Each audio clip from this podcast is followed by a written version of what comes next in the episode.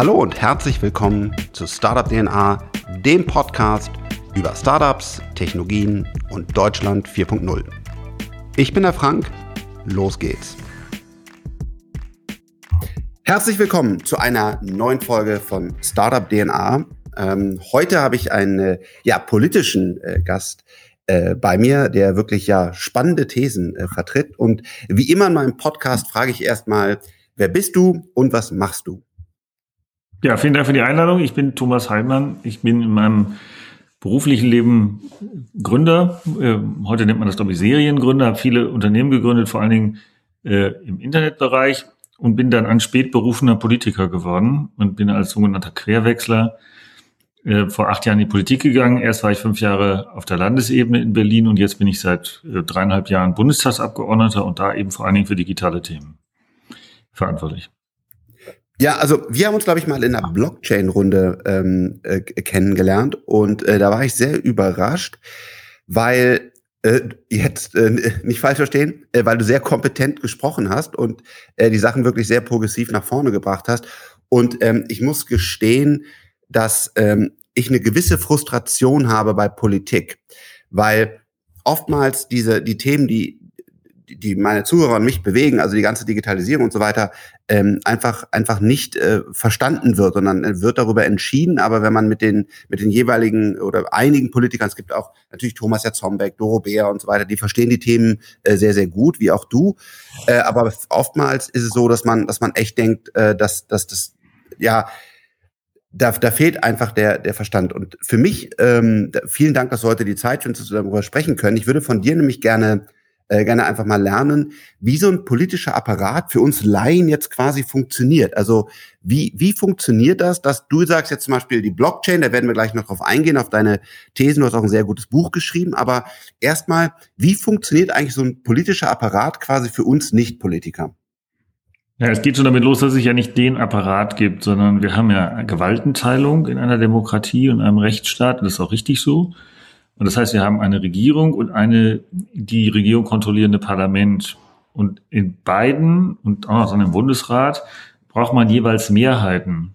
Und in der Politik geht es also nicht nur darum, die richtige Lösung zu finden, was ja in dem schnell entwickelnden Digitalthemen, Blockchain und so weiter schon inhaltlich sehr schwierig ist, sondern man muss auch noch überall, also gleich auf mehreren Ebenen Mehrheiten finden. Und das macht die Sache äh, schwierig, weil es noch, noch etwas gibt, was es so in der Wirtschaft nicht gibt, weil es sozusagen auf jeder Ebene in der Politik interne Konkurrenz gibt. Ähm, es gibt Konkurrenz um die Bundestagsmandate, es gibt Konkurrenz um die Plätze auf der Regierungsbank, es gibt überall Konkurrenz, und zwar innerhalb der Parteien und zwischen den Parteien.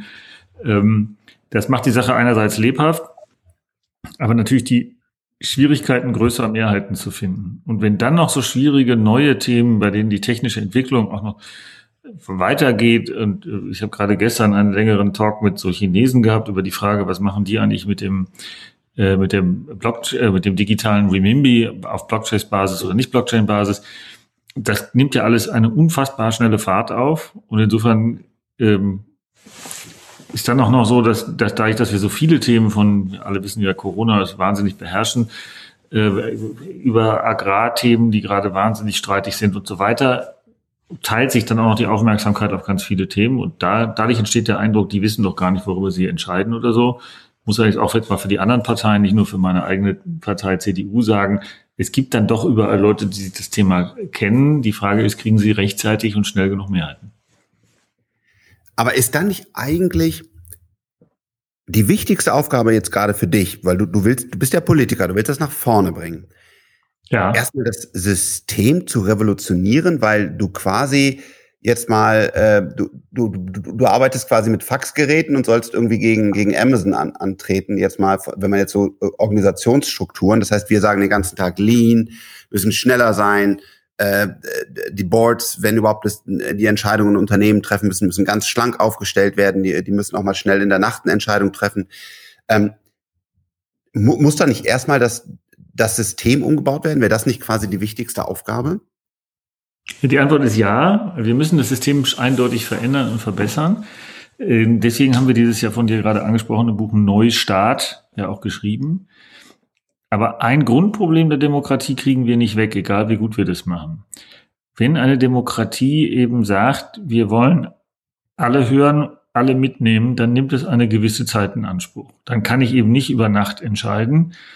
Wir müssen das ja jetzt in Corona nicht über Nacht, aber doch sehr schnell. Und das hat ja auch seine gewichtigen Nachteile. Deswegen haben wir uns ja selbst verpflichtet, immer nur für vier Wochen zu entscheiden und dann wieder neu zu entscheiden. Und jetzt nicht etwa zu sagen, wir entscheiden im Oktober, dass es jetzt einen Lockdown bis Juni gibt, das dürfen wir gar nicht. Das haben wir uns selber aufs Regel auferlegt, weil wir eben so schnell entscheiden müssen. Die, Demokratie lebt davon, dass es eine für jedermann transparente und wenn er will auch im Detail verstehbare Diskussion gibt, bevor es Mehrheiten gibt. Und wenn es diese Diskussionsphase geben muss in der Demokratie, dann kann es nicht so schnell gehen und dann ist es natürlich auch komplizierter, als jetzt in irgendeinem Vorstand zu sagen, wir setzen uns zusammen. Und noch etwas, der Staat kann ja nicht aus dem Markt austreten wie ein Marktteilnehmer. Also das Risiko, wenn du jetzt mit deiner Firma was entscheidest und du machst eine kapitale Fehlentscheidung, dann gehst du schlimmstenfalls Konkurs und ein äh, Konkurrent übernimmt deinen Platz. Das geht ja nicht. Auch im Bundesland kann ich nicht sagen, Berlin geht Konkurs, dann nehmen wir uns halt neues Berlin als Marktteilnehmer. Das funktioniert nicht. Deswegen ist der Risikogeschmack auch, ähm, auch von den Wählern und auch zu Recht von den Wählern niedriger. Der Schüler, der in die Schule geht, der kann zwar theoretisch die Schule wechseln, aber im Kern kann er aus dem Schulsystem nicht ausbrechen. Er ist ja angewiesen auf dieses Schulsystem. Und äh, ich bin auf die U-Bahn angewiesen. So, kann vielleicht Fahrrad fahren, wenn es im konkreten Fall geht, aber im Kern sind diese staatlichen ähm, Versorgungsstrukturen Monopolisten und äh, können nicht einfach ausgetauscht werden. Ich kann auch nicht nur sagen, ich, die Staatsanwalt mache ich zu, ich mache eine neue Staatsanwaltschaft auf. Es geht einfach. Ja, aber ähm, also nochmal zum Hintergrund, wir beide haben schon das ein oder andere Gespräch geführt und mein, mein Eindruck von dir ist halt, du, du tickst quasi eher, wenn ich sagen will, sozusagen wie wir, ja, also du bist, du, du bist Startup-minded, du verstehst die Themen, du bist schnell.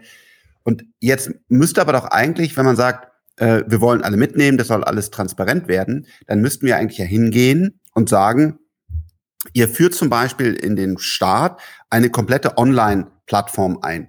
Wenn, wenn ich ab und zu, darf ich ja auch mal im Kanzleramt sein oder, oder in anderen äh, Gebieten, dann gibt's da auf, der, auf den Toiletten immer noch, noch große Aktenhalter. Äh, da laufen Menschen ständig mit großen Akten durch die Gegend.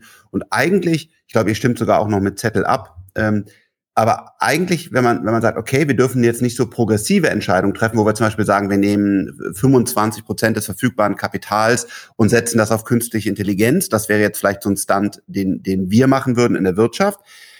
Aber im Grunde genommen weißt du doch eigentlich, glaube ich, wenn du dann, dann die, das ehrlich reflektierst, dass ihr zum aktuell zum Scheitern verurteilt seid, weil ihr einfach die falschen Strukturen habt, weil ihr eben nicht komplett digital, zum Beispiel mit irgendeinem Wiki und und also ihr Notion oder sowas könnt ihr wahrscheinlich nicht einsetzen, weil klar ist ein US, das ist schlecht, aber wäre auch die Frage, wie wie kriegen wir es in der Plattform hin? Aber eigentlich müsste man sagen, ihr dürft nicht so so so ähm, tiefgreifende Entscheidungen treffen. Da bin ich bei dir, weil das Risiko zu groß ist.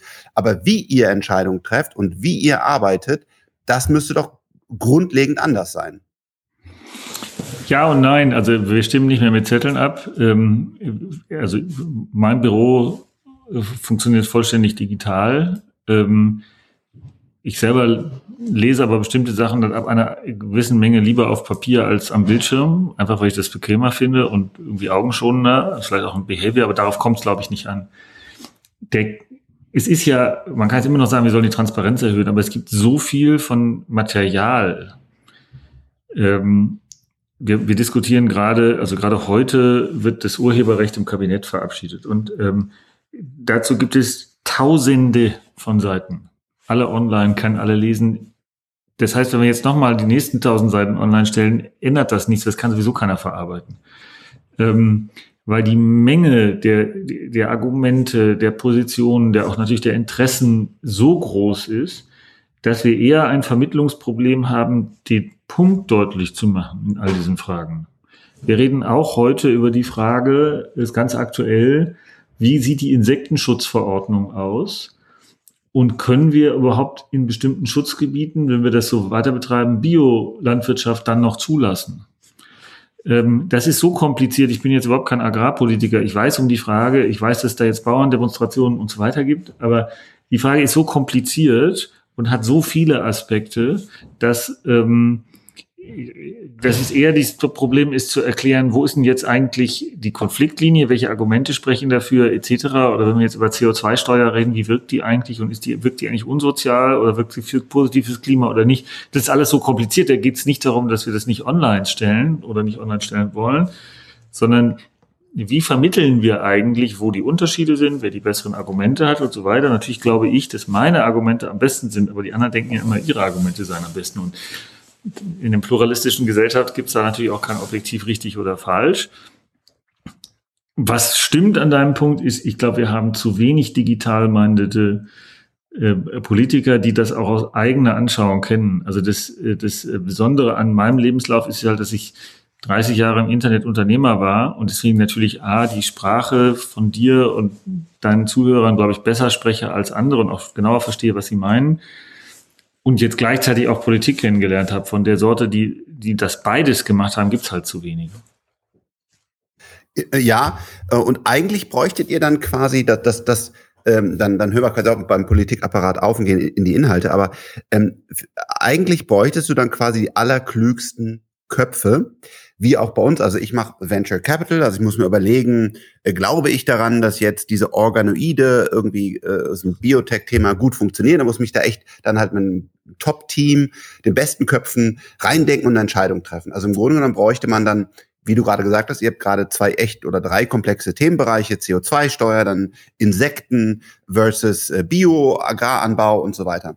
Und da müssen wir, glaube ich, unser, äh, unser Mindset und ändern. Ich glaube, ihr alle solltet deutlich mehr verdienen, ähm, weil wir eigentlich die, die spitzen Leute haben wollen. Und in, es gibt ein paar Länder, da ist das so, wenn man quasi für die Regierung arbeitet, dann gilt man zur Elitetruppe, ja. Und in Deutschland äh, gefühlt ist das jetzt nicht so, dass man sagt, oh krass, du sitzt im Bundestag, du musst ja irgendwie der beste Atomphysiker der Welt sein. Und ähm, ich, ich glaube, da also erstmal auch Danke an dich äh, und, und auch äh, die, die anderen äh, modernen Kollegen, ja, äh, die das immer wieder äh, mit, mit sehr viel Geduld und einem äh, zumindest markttechnisch gesehen niedrigen Gehalt äh, voranbringen. Also da meinen tiefen Respekt und, und tiefen Dank an euch. Aber ähm, ich glaube, wir müssen das ändern, weil wir eigentlich das attraktiver gestalten müssen, damit wir noch mehr moderne und kluge Köpfe äh, in die Politik bekommen. Ja, da bin ich, also ich glaube nicht, dass das über ein Thema Gehalt geht. Also ich bin gut genug bezahlt, darum geht es nicht. Es zieht eher, ein zu gutes Gehalt zieht eher Leute an, die woanders äh, nicht so weiterkämen. Also umso attraktiver das machst, umso mehr Leute ziehst du auch an, die du gar nicht haben willst im System. Und, ähm, äh, und der zweite wichtige Unterschied ist zu deinem eigenen Geschäftsmodell, deiner eigenen Beschreibung. Du machst eine Portfoliostrategie.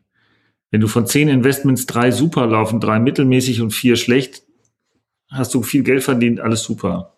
Aber wir können in der Politik nicht mit einer Portfoliostrategie sagen, sagen, von zehn Krankenhäuser, vier sind Schrott, drei sind Mittel, drei sind aber super, so entscheiden wir. Würde man wohl sagen, geht nicht. Deswegen, also das Entscheidungsszenario bei uns ist anders und ähm, deswegen geht es auch nach anderen Spielregeln.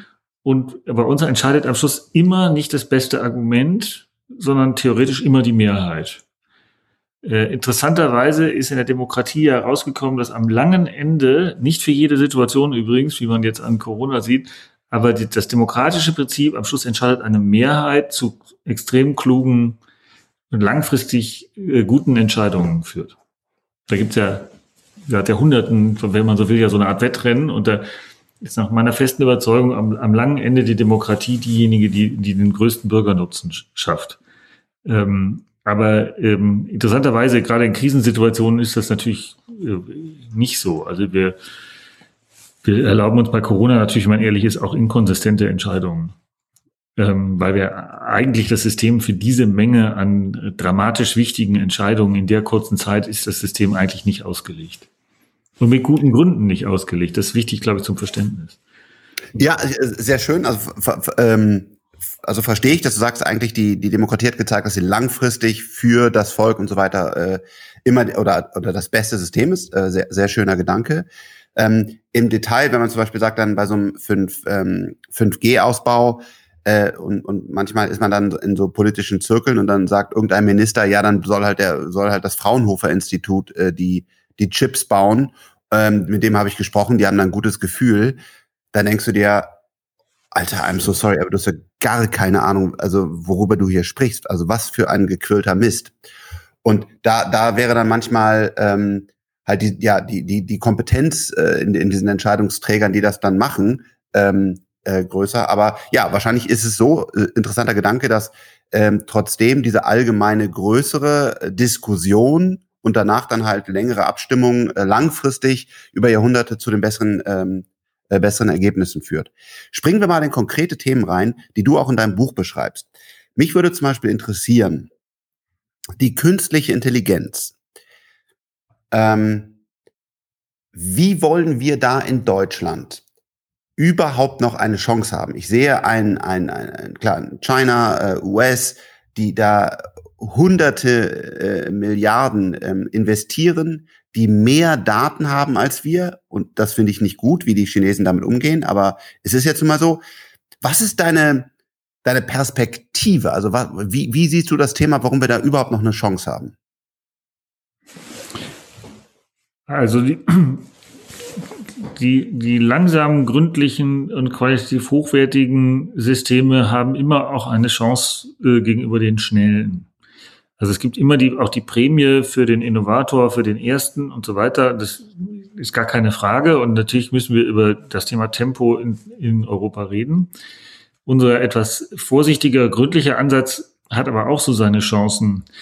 Wir haben in dem Buch aufgezeigt, das hat eine ganz wichtige Randbedingung, nämlich ähm, offene Standards, äh, keine Monopole. Und da haben wir viel verschlafen in Europa, aber da wachen wir gerade auf. Es gibt von der EU jetzt den Digital Market Act und den Digital Service Act, so heißen die beiden Gesetzespakete, die jetzt ab diesem Jahr verhandelt werden. Es dauert in Europa eben demokratiemäßig alles etwas lange, bis wir das auf 26 Länder gar nicht, aber es wird kommen.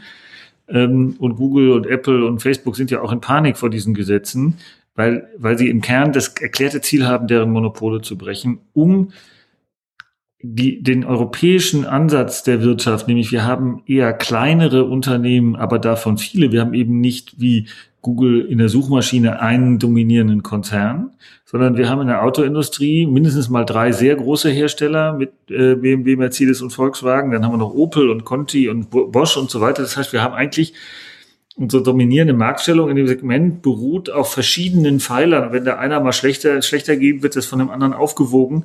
Und das liegt daran, dass wir, um das Beispiel zu sagen, ein öffentliches Straßennetz haben, auf dem Wettbewerb stattfindet.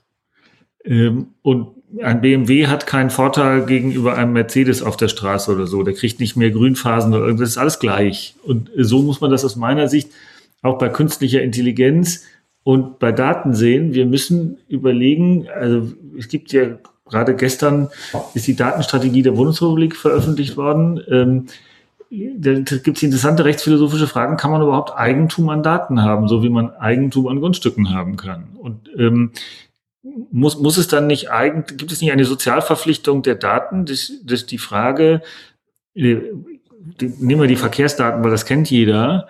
Sind die Verkehrsdaten nicht öffentliches Gut und sind Gesundheitsdaten nicht öffentliches Gut oder wieso gehören die jetzt nur Google Maps? Ähm, und über diese Frage werden wir eine ganz neue Wettbewerbsordnung in Europa aufbauen. Da bin ich auch vergleichsweise optimistisch und in dieser Wettbewerbsordnung werden dann viel kleinere Player ihre Chance bekommen. Das Problem ist, und es ist ein sehr politisches, und wird jetzt auch die Bundestagswahl ähm, sicher nicht dominieren, weil es zu wenig Leute sich dafür im Detail interessieren, aber wenn ich, wenn ich mir so die Papiere der SPD und der Grünen durchlese, die sagen ja im Zweifel verzichten wir auf jegliche künstliche Intelligenz im öffentlichen Sektor, weil alles Teufelszeug. Ähm, und wir haben in dem Buch eben ein Konzept aufgemacht zu sagen, äh, Daten sind einerseits total wertvoll für die Gesellschaft und schaffen wahnsinnigen Nutzen. Und natürlich gibt es ein, ein, ein echtes Problem, dass Daten eben auch missbraucht werden können, Profilbildung, die wir nicht wollen.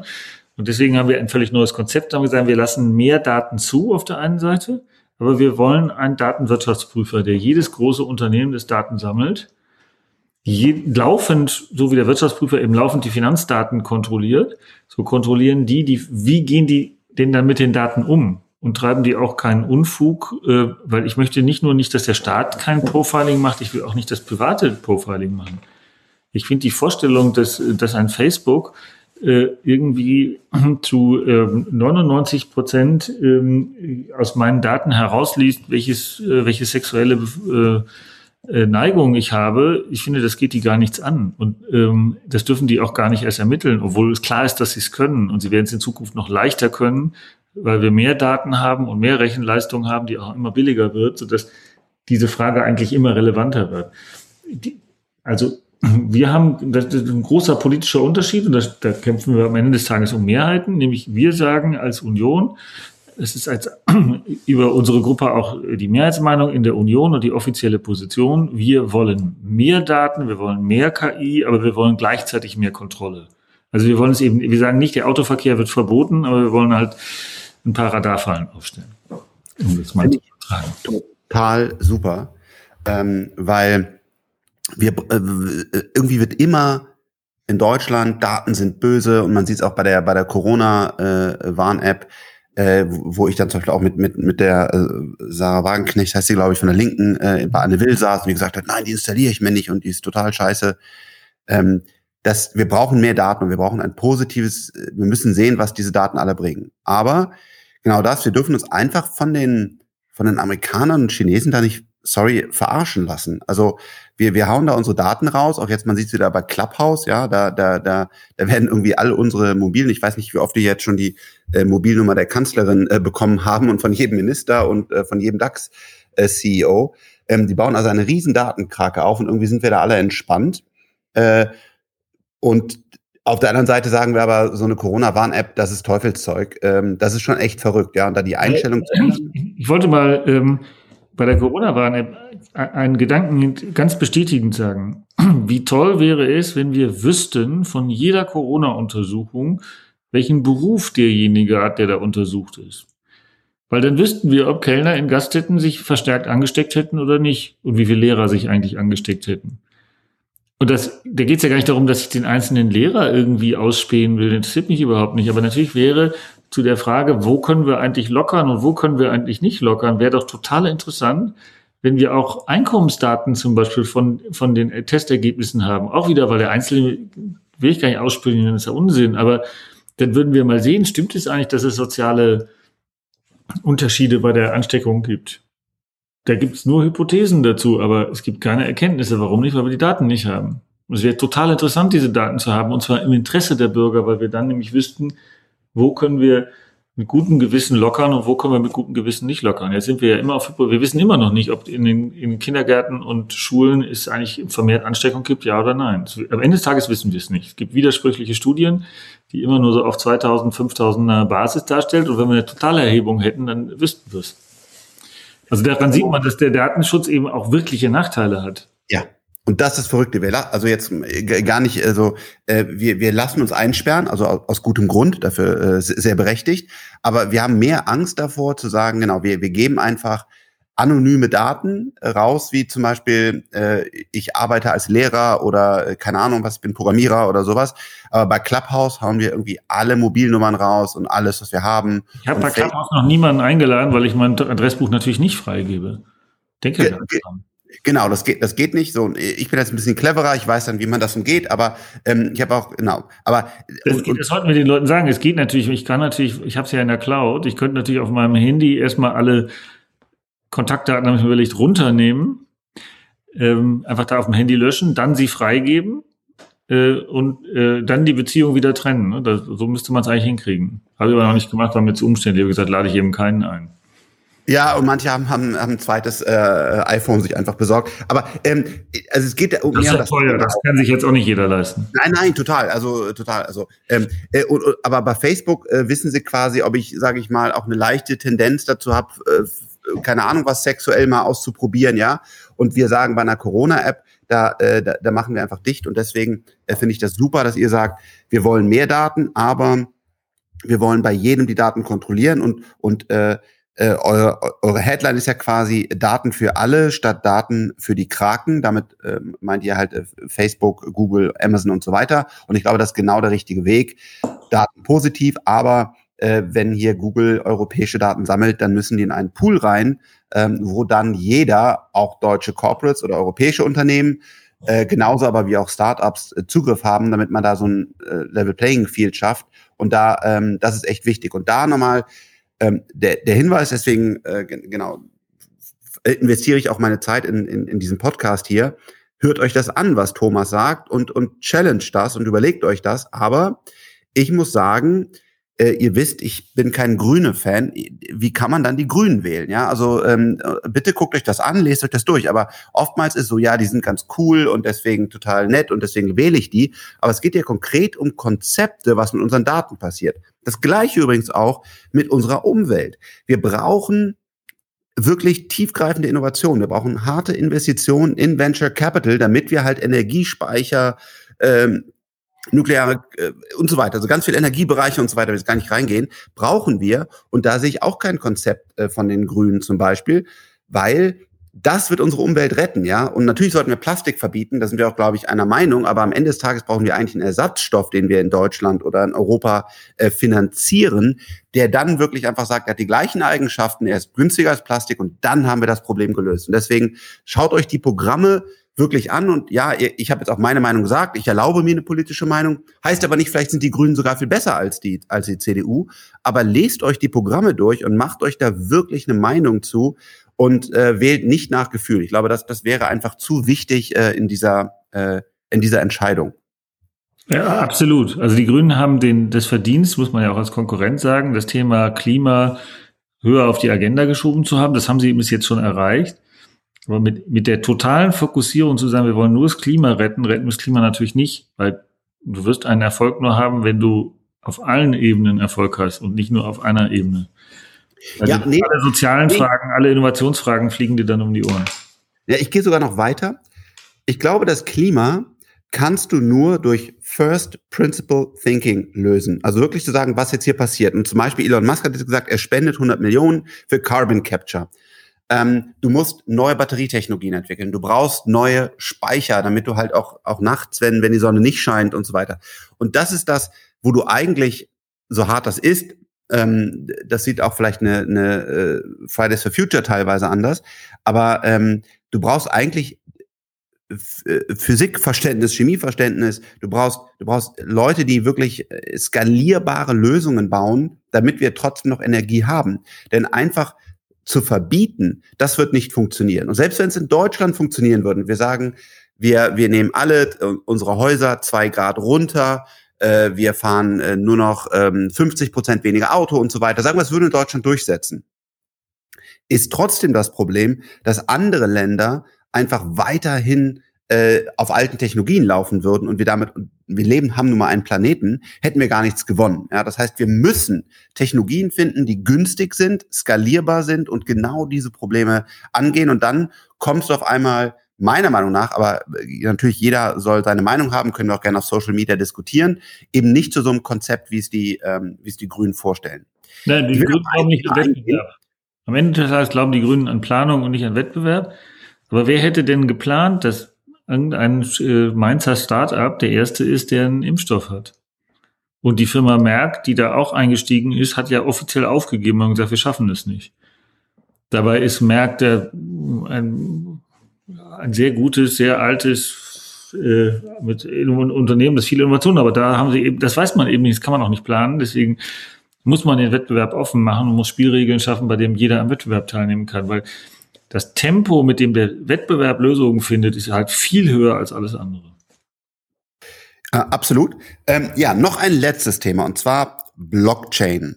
Ähm, da wollte ich einfach fragen, ähm, mal, du bist, bist ja sehr aktiv auch, ähm, also dafür erstmal vielen Dank.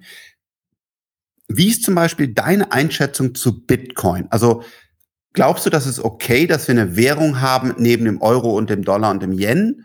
Äh, oder sagst du, nee, das geht mir zu weit und ich will, will ein Euro-Token auf unserer eigenen Blockchain haben? Wie, wie ist da so deine, deine Meinung dazu? Also, der Bitcoin ist bei aller Größe ja eine Randerscheinung und kann eine staatliche Währung nicht ersetzen, weil er viel zu stark schwankt. Ich, ich will nicht am einen Tag das Brötchen im Gegenwert von einem Euro kaufen, am nächsten Tag für 10 Euro und am dritten Tag für 50 Cent. Das, damit kriegt man keinen Wirtschaftskreislauf gelungen. Deswegen ist die, die, sozusagen die fundamentale Frage, wird es neben den Bitcoin, da gibt es ja noch ein paar mehr, wird es sogenannte Stablecoins geben. also die die Vorteile einer Blockchain-Währung haben, auch die einfache und günstige Möglichkeit, äh, Geld zu transferieren. Ähm, äh, aber das wird davon abhängen, dass es eben stabil ist.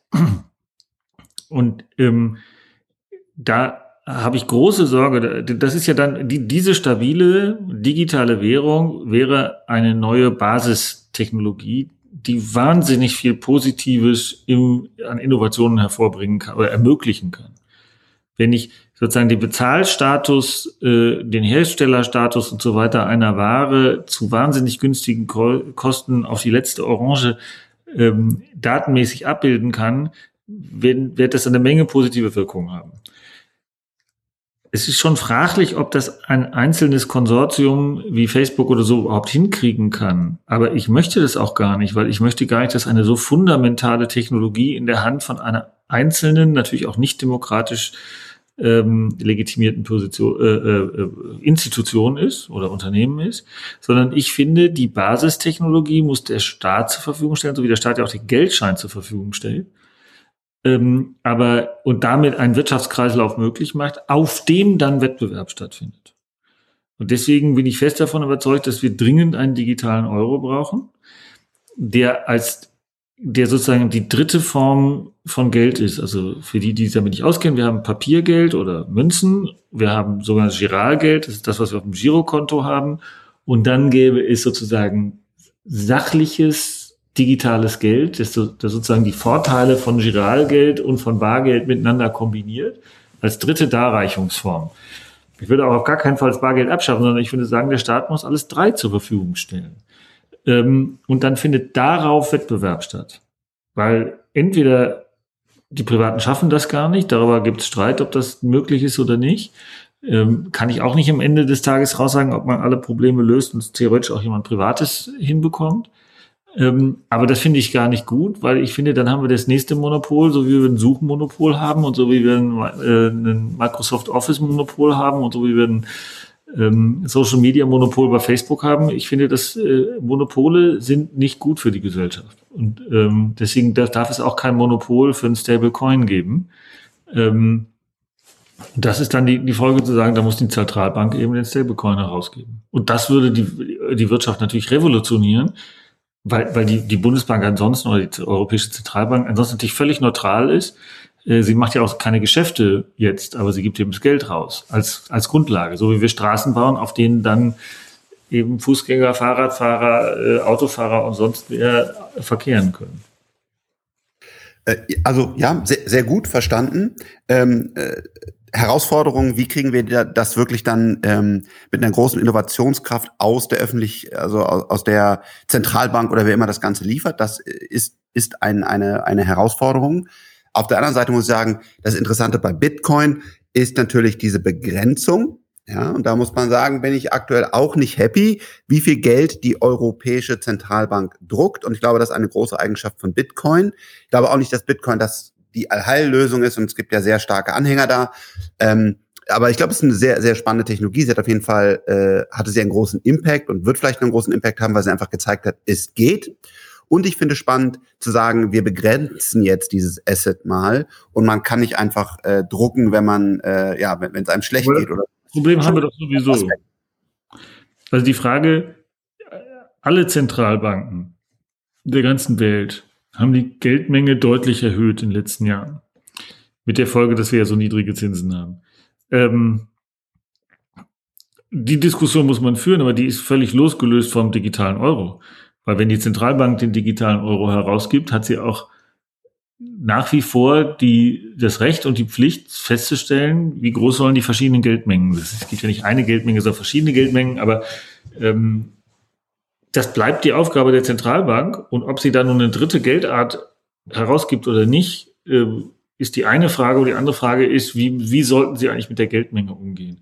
Und wir sind in einer Spirale, ähm, bei der die Gesellschaften von den niedrigen Zinsen abhängig sind. Wenn jetzt die Zinsen signifikant steigen, gibt es ein Erdbeben. Deswegen werden die Zinsen auch aus meiner Sicht eine ganze Weile niedrig bleiben. Ähm, die Frage, ob das am Ende auf die nächsten 50 Jahre gesehen gut geht, darüber gibt es einen, einen veritablen Expertenstreit, bei dem ich große Schwierigkeiten habe, vorherzusehen, wie es eigentlich wirklich ausgeht. Denn es hat ja zwei Aspekte. Es hat einmal den Aspekt, äh, wie niedrig sind die Zinsen und der zweite Aspekt, wie groß sind die Schulden. Da allerdings bin ich der festen Überzeugung, dass der deutsche Weg und auch der von der CDU ja sehr stark betriebene Weg, wir dürfen die öffentlichen Schulden nicht übertreiben, dass der langfristig gut ist. Es hat 800 Mal in der Geschichte der Menschheit Staatspleiten gegeben. Das war jedes Mal eine Katastrophe und insbesondere jedes Mal eine soziale Katastrophe. Weil die Reichen da immer, die haben zwar Geld verloren, aber die haben da in der Regel einen Ausweg gefunden. Manche haben sogar dran verdient. Aber ähm, die, äh, die sozialen Folgen einer, eines Staatskollaps sind, die, die kann man sich nicht so richtig vorstellen. Und äh, das hatten wir eben das letzte Mal 1929 mit der Folge, dass darüber die Nazis ermöglicht worden sind. Deswegen ist es im kollektiven Gedächtnis immer weiter zurückgehend. Aber Staatspleiten, Hyperinflation und so, das ist alles von großem Übel und der entscheidende Grund ist, Schulden gehen halt nie weg. Das ist so schwer zu verständlich. Ja, also Schulden sind halt ausgegebenes Geld und wenn das Geld einmal ausgegeben ist, zahlt es irgendwann irgendjemand zurück. Es, die gehen halt nicht weg.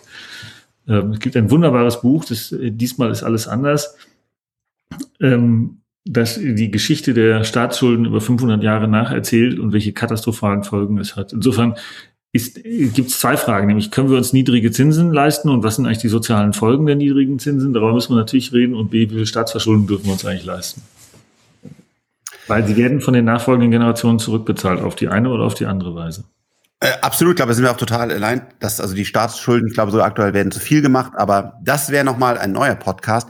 Erstmal vielen, vielen Dank. Ähm, Thomas Heimann, wenn ihr ihm auf Twitter, auf Instagram und auf sonstigen Social Media Kanälen folgen wollt, äh, tut das gerne. Ich glaube, es ist ein ähm, ja, cleverer äh, Politiker, der näher an der Startup-Szene dran ist. Äh, ich kann aus eigener Erfahrung sagen, er, er tut was für uns und er hat wirklich zum Beispiel sich, sich für Blockchain äh, stark gemacht. Ich finde das Buch, was ihr da geschrieben habt, äh, sehr gut und äh, vielen Dank, dass du jetzt mal Zeit gefunden hast, dass wir äh, nochmal über Politik und äh, Technologie und, und Daten und so weiter sprechen konnten. Vielen Dank, Thomas. Ich danke. Also, bald. Ciao, ciao.